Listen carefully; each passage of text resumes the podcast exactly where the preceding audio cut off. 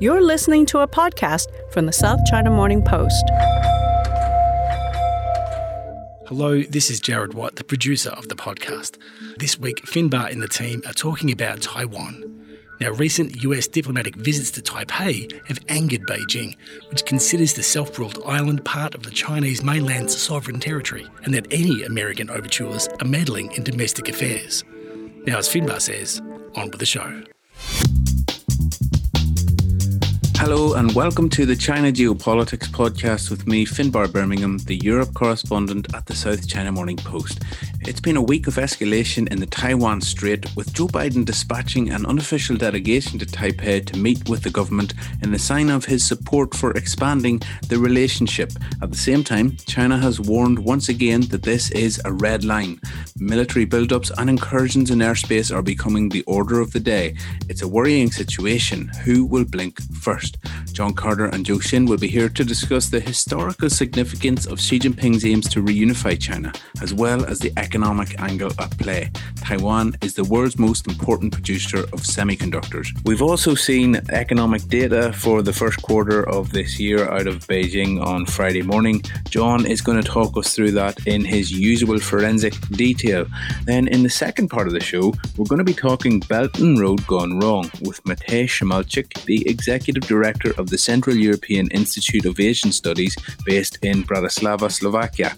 This week, again, we saw top officials from the tiny Western Balkan nation of Montenegro, not yet an EU member but a prospective one, go cap in hand to the European Union to ask for a bailout on a near billion dollar loan it received from Chinese lenders back in 2014. This is to build the first stage of a highway, but the EU has said no way. With an estimated cost of 23.8 million US dollars per kilometre, the highway is thought to be among the most expensive stretches of road in the world. It's not even finished yet. The first repayment is due in July, and we're going to discuss a worrying debt pileup potentially on the EU's Balkan border and how Brussels views China's efforts to grow its influence in this part of Europe. Let's get on with the show. Joined as usual by political economy editors John Carter and Zhou Xin to discuss the week's events. And there really is only one place to start this week, and that's in Taiwan. Uh, just a quick run through some of the headlines we've had in what has been a really busy week with regard to this situation. US President Joe Biden dispatched an unofficial delegation to Taiwan on Tuesday in what has been seen as an aggressive show of force towards Taipei. They will meet with senior Taiwanese officials at Biden's request. Um, these are long term friends of Biden and senior statesmen who are also close with Taiwan. We also had a story this week from the Financial Times, this one, that Japan's President uh, Suga is in the White House this week to meet with Joe Biden, where he will be pressured to make a joint statement on Taiwan uh, in response to rising Chinese aggression in the Indo Pacific. Combined with that, the military aspect of what we've seen this week, the Chinese People's Liberation Army flew 25 warplanes into Taiwan's air defense identification zone on Monday. This is the largest incursion yet. We also have seen on Thursday Chinese military beginning live fire drills in waters off Taiwan's southwest coast. Um, John, this is um, a bit of a, a, dangerous and perilous situation. We've obviously seen uh, tensions flare uh, from time to time in the region over the past few years. Where do you rank this in terms of, of you know, its scale? Well, it's a bit difficult to say yet. Uh, you recall that uh, in previous presidents, the Chinese um, government has tested them. You remember that the uh, observation plane that was shot down in the early days of George W. Bush's uh, administration, and, and the uh, the pilots and the other airmen that from that plane were held in Hainan Island for a couple of weeks before they were released. That was in the very early days of that administration, and maybe this is the same testing that's going on. Um, the uh, a Taipei newspaper reported that the uh, Chinese have incurred in uh, Taiwanese airspace in 86 of the 104 days so far this year, up till Wednesday, when the you as you said they had the largest incursion yet, and so this is China China testing the limits, and whether they go farther or not remains to be seen. But uh, uh, the Biden administration is pushing back. Mm-hmm. You recall last Sunday. uh, Blinken made very clear that there would be consequences if China were to attack Taiwan. He didn't say what the consequences would be, but it, at the time I thought it was a fairly unusual statement by Blinken to come right out and say, now hang on, China, wait a minute and, and think about what you're doing. And maybe they thought they knew something, or maybe they thought they needed to warn China before it went too far uh, because it's not just the Taiwan issue. You've got the issue with the Philippines, South China Sea, the East China Sea with Japan, a number of issues simultaneously. And so now Biden has sent this special delegation headed by former uh, U.S. Senator Chris Dodd and two deputy secretaries of state. So while it's a technically an unofficial delegation, it has two government officials in it uh, as headliners. So uh, it's Biden sending a clear message. We are friends with Taipei, with Taiwan, and if China were to attack, we would respond in some way. How and in what measure uh, remains to be seen.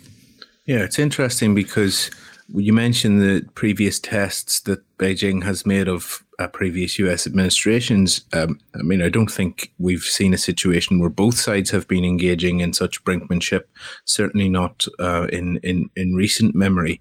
Um, there was also something I might add the viral uh, photographs that were doing the rounds of US uh, uh, Sea and a Navy captain with his feet up, uh, saying yes. he's watching a Chinese naval vessel. Very popular pictures, yes.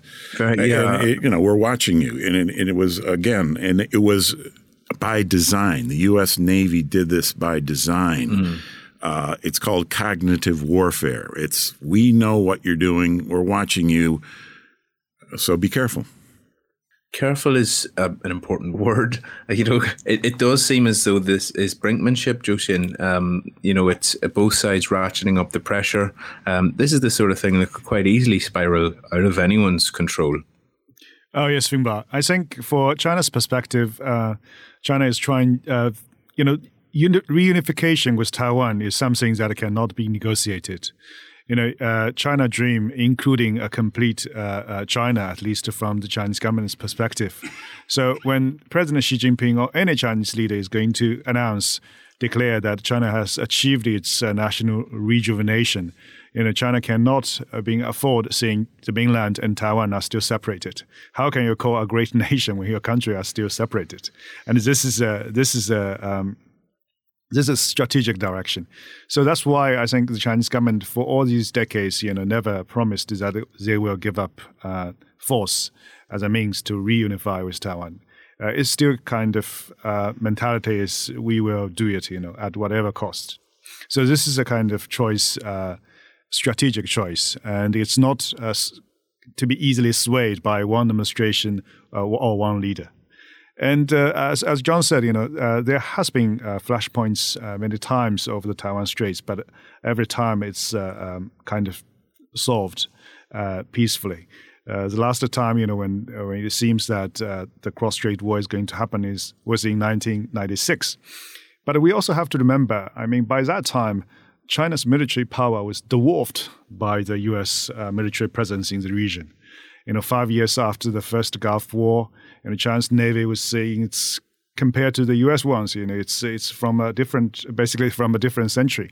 So China has no uh, capabilities of having this. Uh, conflict or rivalry against the United States. But today is different. I mean, if you look at, as John mentioned, you know, you look if you look at the Chinese uh, military aircraft. If you look at these cruises, you know, China is to give the impression, you know, we can do it, you know, at any moment, at any day. You know, it's just uh, uh, by our own choice. If if if if we want to take Taiwan back or attack Taiwan today, we can start it and finish the war within like 48 hours. And they want mm-hmm. to have this kind of uh, um, uh, uh, impression also for the for the United States. And and for sure, like one important factor deciding the timing of China's uh, uh, action will be, you know, uh, the Washington's determination, how committed uh, Washington is in protecting Taiwan. So if I mean for China, if U.S. Also have an all-out war against China, maybe the cost is a little bit too heavy. But if the U.S. saying this is just another regional battle and we just engage and then quickly retreat, and then this is something that China can, you know, can swallow. So, yeah. uh, so, uh, but at the end of the day, I don't think there will be imminent, I mean, uh, risks of war because for both sides, they think time is on their side. For China, uh, President Xi Jinping already says the momentum and t- time is on China's side. China will only become stronger. The relative, uh, you know, gap with Taiwan will be wider, economic, military. Uh, so China can wait. You know, China can wait mm-hmm. for another five, ten years, no problem. But yeah. for the yeah, for the United States, of course, there was no need to provoke, you know, Taiwan to to start any uh, declare any formal independence to, to to start a war in the Taiwan Strait. So uh, for for now, I think the risks are still manageable. There's been a lot of talk, Zhou Xin, over the last few years about how um, Xi Jinping's elevation to you know uh, Deng Xiaoping level of um, in terms of eminence as a Chinese leader, Mao Zedong, um, and a lot of people say that maybe in order to elevate himself to that, you know, upper echelon, particularly with Mao, it would take the reunification of, of Taiwan with mainland China. I just wonder if you could maybe explain a little bit about that point of view, coupled with the fact that this is the 100th, this year is the 100th anniversary of the, the Communist Party, and how those historical and perhaps symbolic factors are playing into the situation with Taiwan. Okay, uh, Finbar, if you go this way, I, I, suggest you go a little bit longer even. Throughout China's thousands of years of history, all those names will be remembered as the great emperors or great generals. You know, whoever can unify the uh, whole country under this under same heaven will be remembered. But by that that said, th- that doesn't mean that there will be, uh, you know, there will be uh, rush or there will be reckless actions from Beijing to do to do this. The 100th anniversary of the Communist Party is uh, more of like building up domestic consensus, rallying, rallying the whole country, the whole party, you know, on the same on the same page about that China is on the right path, China is on the right side of history, the time and the momentum is on China's side.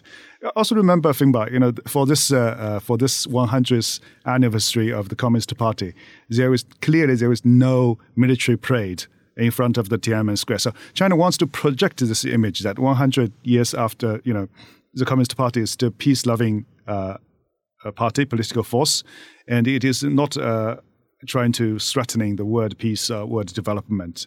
And uh, for Taiwan, it is a it is a sovereignty issue that the Communist Party has to solve. But uh, the Chinese Co- Communist Party is not uh, you know going to any war like very easily. So this is a this is a message. I think for this year, mm-hmm. at least, I. Um, I don't think there's any possibility that there will be a big military conflict over the Taiwan Strait. Yeah, there's a, of course economic factors here. Um, China is trying to work its way up the value chain. Tech, value chain technologically, uh, Taiwan, one of the biggest chip makers in the world. Um, the United States at the moment is is on a chip making drive, pumping billions of dollars into its own domestic industry. Um, John, can I maybe ask you a little bit about how that um, supply chain factor plays into this and how important Taiwan is in the global supply chain there? Well, TSMC is the premier um, chip maker in the world. Uh, they have the, the best, highest quality chips, and um, uh, it would be difficult to imagine the world doing without TSMC at this point. I mean, there are the competitors are Samsung and South Korea, um, but uh, you may have noticed uh, this week uh, the the Biden administration uh, banned uh, work with uh, seven entities related to Chinese supercomputing, and within days, TSMC canceled orders to supply chips to those entities, and so TSMC is working with in U.S. Um, political parameters, and this will not make Beijing happy. Um, so you could make an argument that's one reason for Beijing to invade is to get um, TSMC's technology. Um, but it, it is important. I mean, as you know, China is trying to move up its value chain to be uh, uh, independent in uh, chip making and other high tech products uh, because it's uh, badly dependent on the US, on the West mm-hmm. now.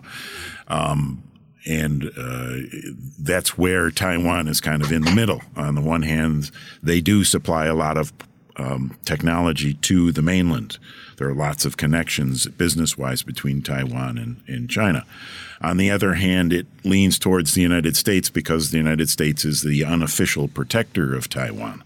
And so uh, they're caught in the middle, and uh, the whole chip episode is an example of this.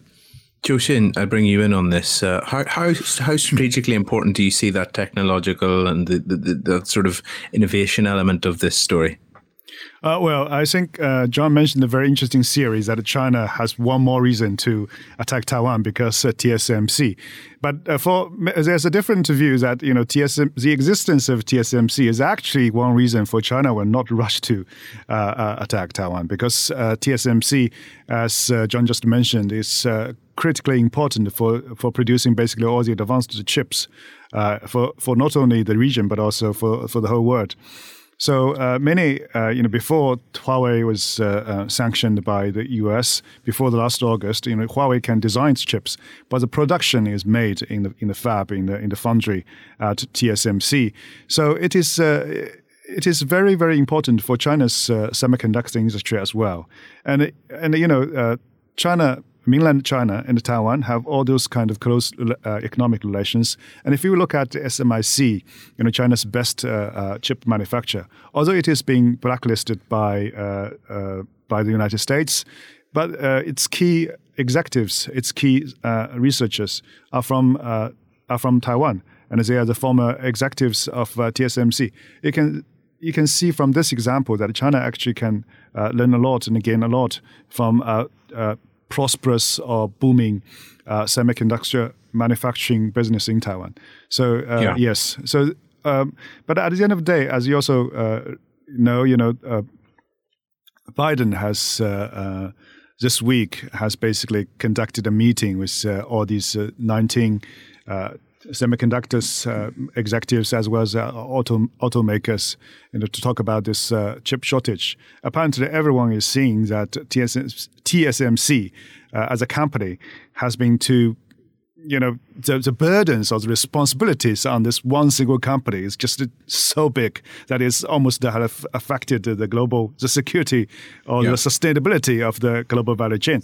So everyone, every country, including China, the United States, uh, even the European Union, they they try to say, okay, this is a, this is not a very stable way. So we have to build up you know, fabs as well on the American soil, uh, within Europe, uh, uh, within Chinese territory, so that reliance on TSMC can be reduced a little bit. But these kind of projects, these kind of uh, uh, plants are so expensive to, to, to build. I mean, so so and they also take a long long period at least several years for this uh, plant can actually be you know produce produce any chips. So for the time being, or at least in the next one or two years, the uh, importance of TSMC on the uh, landscape of global semiconductor industry will only become more important, not less important. Uh, you know, so anything anything happened around the TSMC would have uh, had a ripple effect on the whole global uh, uh, industry. Yeah. For instance, if there's a blackout and then it's on uh, uh, headlines of all the industrial websites because you know uh, a blackout at the TSMC is huge, or there's a drought, or there's a flood. So everything uh, happened at the TSMC will have kind of repercussions or, or, implications for the for, for, for, the whole world. So this is a this is this is a uh, you know um, the anecdotes, uh, the, mm-hmm. these anecdotes are going to show how important TSMC is at the moment. Yeah, this is why they call it the most important company in the world. Um, we're going to be hearing a lot more about this in the future. Just to close out this part of the show, John, I wanted to ask you about the economic data, which has just come out this Friday morning. Uh, we've seen a record year on year quarterly growth in the Chinese economy, 18.3% compared to the first three months of 2020 That doesn't really tell the full story, though, does it, John? No, it doesn't. Uh, the 18.3% uh, growth figure is uh, compared to the first quarter of 2020 when growth contracted by 6.8%. So it's skewed by that low base.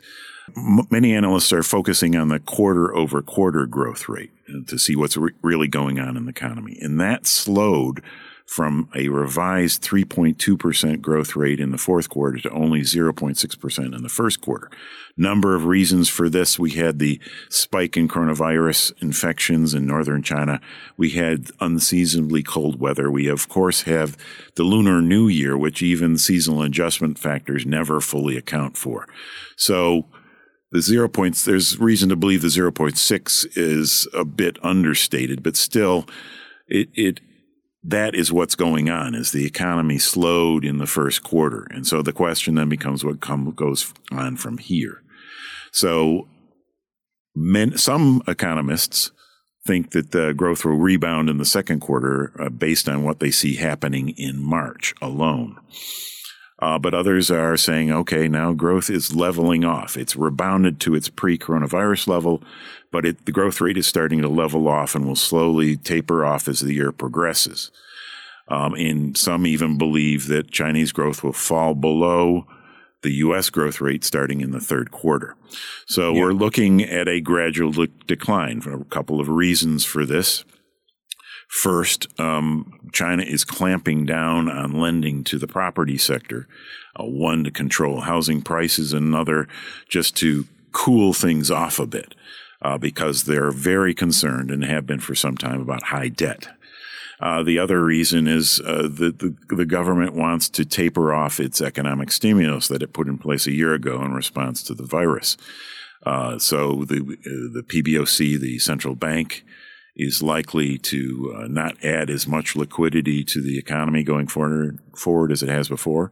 And we already know, based on the figures that were announced in March from the National People's Congress, that fiscal spending, uh, in other words, government spending on uh, various projects, will be lower this year than it was last year. Not massively lower, but still lower with the idea let's gradually reduce this extra help we've been giving the economy up to now. So we'll see. Uh, to remind, uh, the government's growth target for the year is over 6%, quote unquote. Now, just about everybody and his brother is forecasting that growth will be above 8%. And even some economists today, based on the first quarter data, are revising up their growth forecasts uh, uh, to higher above 8%. So most forecasts now are between 8 and 9%. For instance, the IMF is at 8.4% uh, for this year. Uh, but again, that's based in part on a very strong early part of the year with a slight gradual uh, tapering off uh, through the year, with the growth rate perhaps falling to the six, five or six percent uh, annualized rate by the end of the year. Yeah. John, can I just ask you the difference between what the United States is doing in terms of the unbelievable levels of stimulus they're pumping into the economy and what China's done? Um, just maybe for the listeners who haven't heard you discuss this before, why hasn't China gone uh, as you know all guns blazing as the U.S. has? Is it, is it a product of the the the sort of res- their respective viral situations? Um, is it a product of China being more confident in the underlying economic situation? Yes, to both of those. I mean, they were first off off the square to get coronavirus under control. Um, they were first to have the pandemic hit them.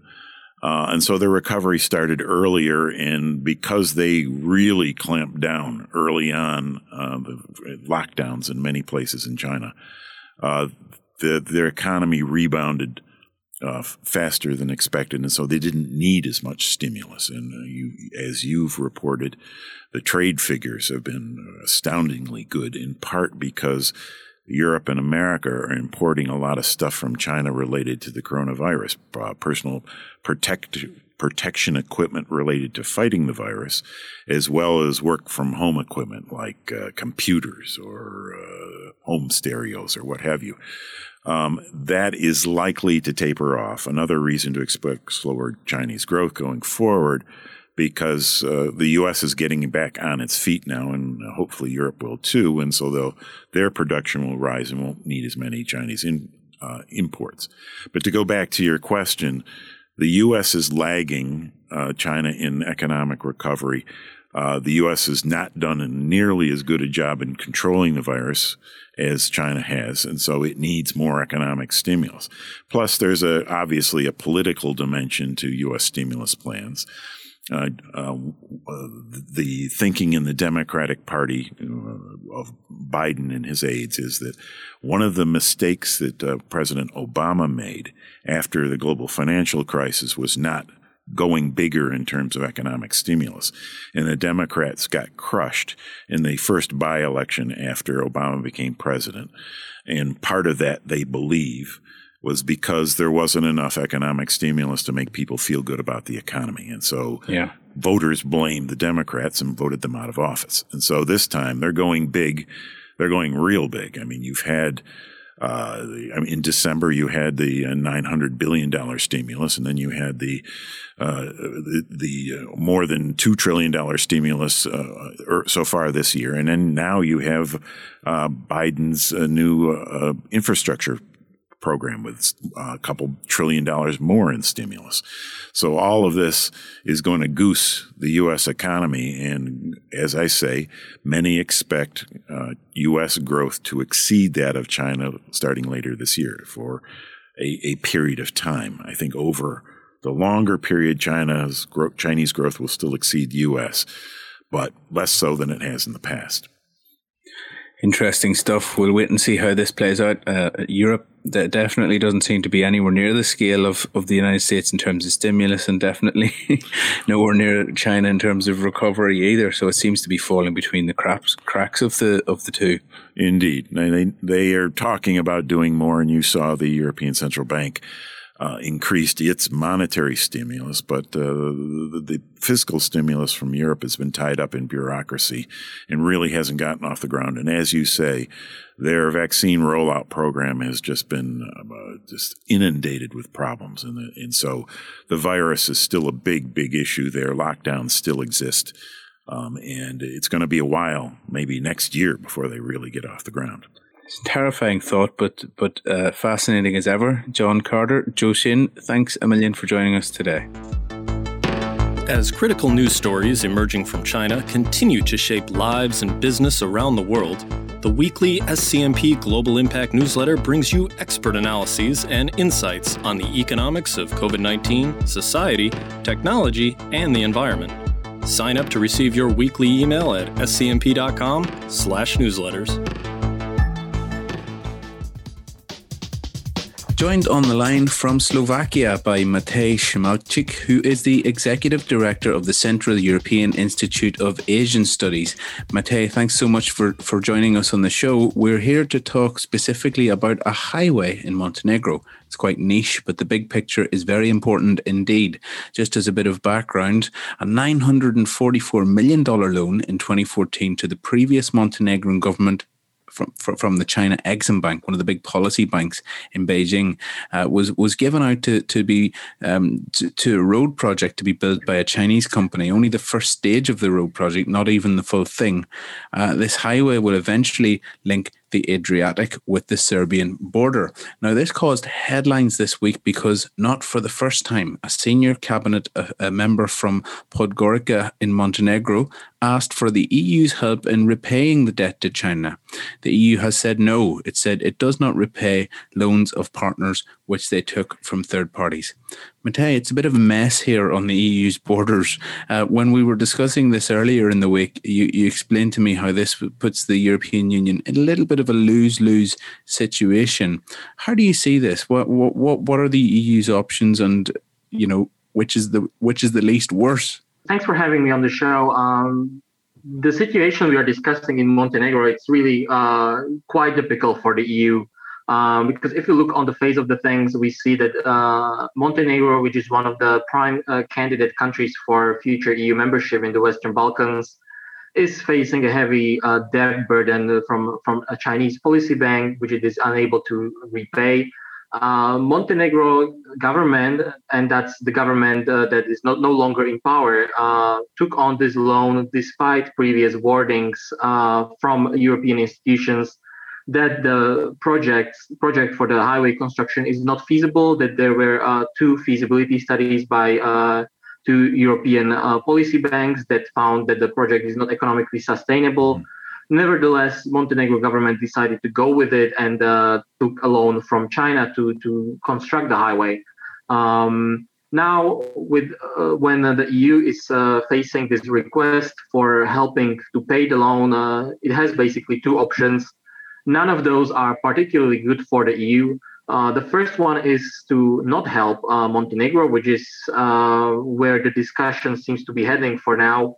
Uh, and that would uh, leave EU with the possibility of having a bankrupt state directly on, it, on its borders, and uh, actually a state that was the closest towards the membership of the EU from the host of Western Balkan countries. Yeah. also, it would provide EU with a very bad messaging towards the Balkan countries uh, which are already kind of fatigued with these ongoing uh, long-term discussions about prospects of membership We're not really going anywhere, um, and not an EU not uh, will not willing to help them would only reinforce this image that membership is something that's not really going to happen uh, anytime soon, and that could drive them further into the arms of, of China or Russia or any other uh, power that's willing to uh, meet their uh, financing uh, needs and infrastructure needs as well.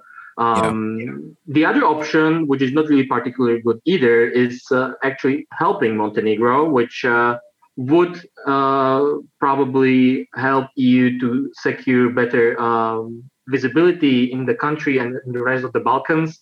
Nevertheless, it would also send the very troubling message to the other countries that uh, EU is willing to step in in cases whenever they take on uh, risky loans uh, from China, and uh, it might uh, reinforce reinforce this kind of uh, behavior towards the future when they see that um, there are no possible.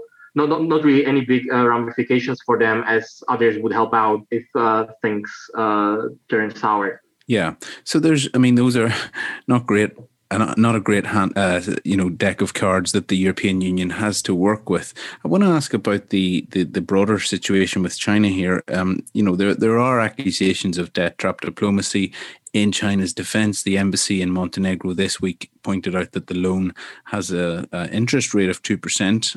Um, but as we've mentioned in the introduction to the show, this is one of the most expensive stretches of road in the world, regardless of the interest rate. I think it's the size of the loan, perhaps rather than the interest rate, which is the real crippling aspect for Montenegro. Is this an example of um, perhaps a previous government being more friendly towards China and the new government not being along those lines? Um, how much blame do you apportion to China um, forgiving this loan, perhaps for a project which maybe should not have happened in the first place, how much uh, blame should you apportion to the previous government in, in Montenegro? And, you know, uh, China obviously gets a lot of flack for these sorts of things, but I mean, it certainly takes two to tango. It indeed takes uh, two to tango, and the Montenegro government is really bearing a bulk of the blame because it's not like they were not warned uh, previously that the project is not feasible and they decided to go with it uh, anyway.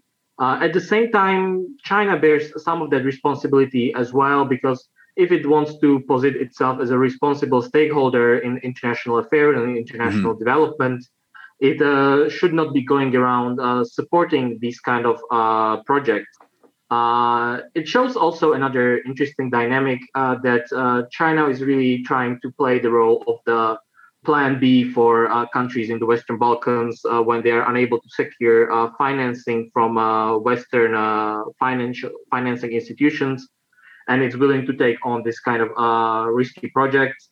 It might be interesting to look forward in the future whether China has learned from this episode as well mm-hmm. as others around the world. Because certainly, when these projects um, run, come into these problems, it does not create very good uh, optics for China as well.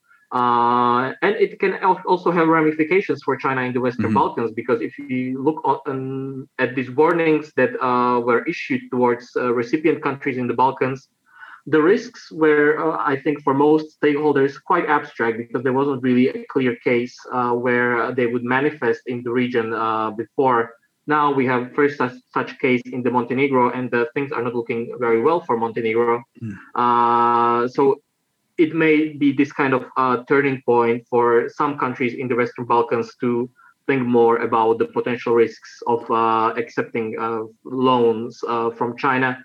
And uh, maybe they will change their negotiating strategies via these loans or try to work with other uh, financing institutions as well, just uh, for mm-hmm. the sake of diversifying their options. Sure. China has been quite successful in building a relationship with Serbia, uh, neighboring uh, Montenegro.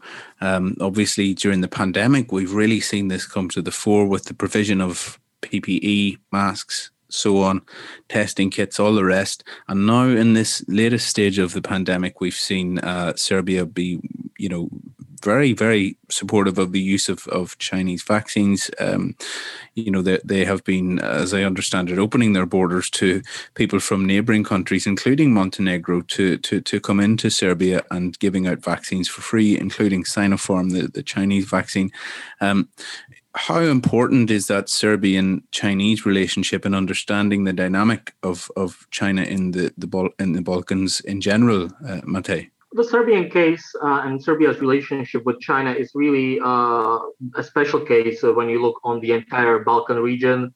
Um, with Serbia, you have a country that has a quite uh, quite negative view of, for example, its relationship towards the U.S. Um, uh, due to the uh, past uh, NATO intervention uh, which obviously is still remembered in the country and acts as a catalyst of uh, positive engagement with uh, with Russia as well as with China.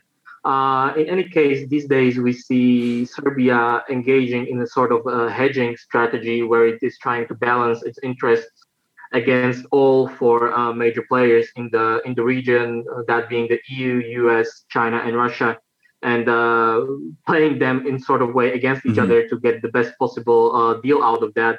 Yeah. So uh, while we've seen, for example, uh, engagement with China on the mask diplomacy and vaccine diplomacy, nevertheless, we've seen recently that Serbia was willing to sign a 5G security memorandum uh, with the U.S. administration, and that mm-hmm. was Trump administration at the time. Uh, so, so, so it's really this kind of a balancing exercise for them. Uh, still, uh, Serbia has been one of the uh, countries that have received the bulk of the attention from from China from out, out of this entire 17 plus one format, which uh, puts mm-hmm. together mm-hmm. China with the countries from uh, Central and Eastern Europe. Uh, the investment and the credit flows to Serbia were one of the highest from this entire region. Mm-hmm. And uh, since since China has been uh, investing in these uh, high visibility projects uh, like railways and uh, other types of infrastructure, that obviously creates a very positive uh, image for China. Despite the fact that when you look on the actual numbers, you will see that, for example, EU pumps into the country much more money compared to China, and it faces a really big visibility problem in the country. Yeah, this is a big issue that the EU is very careful to point out to me every time I ask them is that they're the biggest funder to, to Montenegro, but also to most of the other Balkan nations, both in terms of investment, in trade, and and in support um, financially across the board. Uh, and I, I wanted to ask you, Matej, we, we've you know we on the podcast before we've discussed the seventeen point one plus one and perhaps how it's not monolithic, how each of these countries have their own problems and their own issues and their own relationships and outlooks on China.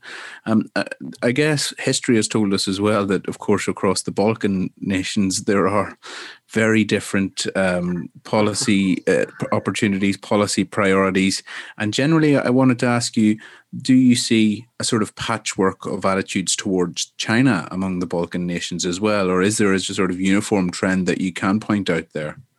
I'll start maybe with, the, with explaining what that what the 17 plus 1 uh, format is a little bit.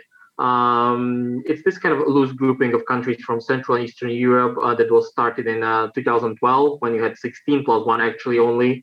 Uh, and, and it started with these kind of regular annual summits of uh, prime ministers. Uh, two years ago, Greece has joined the club, and uh, since then it's known as, as 17 plus one. But really, if you look on the countries that are present there, you have a mix of EU member countries, non EU countries, countries from the Baltics, from the Visegrad uh, region, and from, from the Western Balkans as well. Uh, and these countries actually don't really have that much in common, just uh, for the fact that they are all post-communist countries, which uh, makes this format a little bit cumbersome, I think, um, for for all parties involved, including China, because it's very difficult to find any kind of uh, uniting uh, uniting factor that would make it into a more coherent platform. Yeah. So even though it looks like a multilateral platform uh, on first sight, uh, when you look deeper into that, it's really a collection of uh, 17 bilateral relations that uh, run yeah. parallel and often uh, compete with each other. Uh, and of course, all these countries have very divergent uh, interests, especially when you compare the those that are members of the EU with those that are not members of the EU, as well as very different perceptions of China. And, and the perception has been really changing quite a bit in the past um, three, four years uh, in light of uh, what has been happening in Hong Kong and in light of the pandemic as well. Um, still, if you look, for example, on Serbia, that's one of the few countries where you see that the, the sentiment towards China is still very positive and yeah. uh, really actually improving over the past years. Um, but but overall, in the region, you will see mostly the opposite trend. Yeah. Would you put Serbia and Hungary in the same basket? Uh, because obviously, I'm reporting this week on EU action on Hong Kong next week, which we're going to see on Monday. Hungary hung, holding it up as usual. Um, is Serbia as far along in its relationship with Hungary, or would you say maybe not quite to that extent? Uh, they're somewhat similar, but also there are some uh, some differences actually. So with Hungary, you have a, a government that is obviously very strongly uh, China friendly and yeah. is uh, using a relationship with China also to hedge against the, the EU in these ongoing discussions about uh, rule of law violations in Hungary, which and possible sanctioning by by, by Brussels. Uh, but when you look into the country on the level of the population, you will see that the Hungarian population is far less enthusiastic about China compared to Serbia, for example. Uh, so, so there you have a, a quite a big difference.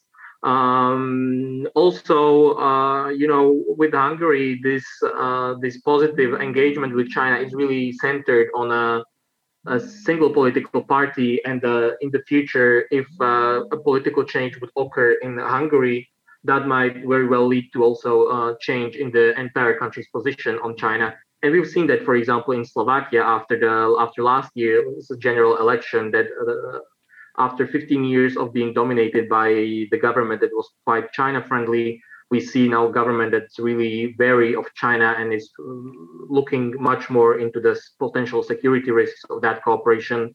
And mm. it's hmm. quite vocal on the international scene as well when it comes to human rights issues as well. Yes, so, yes. so this issue of domestic political change is really something to look out for in all the countries in the region all the countries in Europe, I think, well, certainly some of the big ones. We're going to see a big change in Germany perhaps later in this year as well. Some of the CEE countries as well. We're going to be having to keep a very close eye on this, Matej. So we'll definitely have you back on to discuss as things develop. But for now, thank you so much for your time. Thank you for having me. It's been a good to chat with you again. Thanks for listening to this week's China Geopolitics podcast with me, Finbarr Bermingham. We'll be back here next week with more of the top news from this part of the world. In the meantime, tune in to scmp.com for all the latest headlines.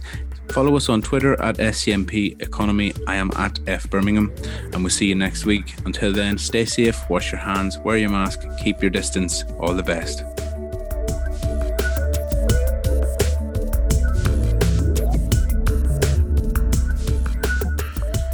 For more podcasts from the South China Morning Post, head to scmp.com, where you can hear more about technology, trade, culture, and society.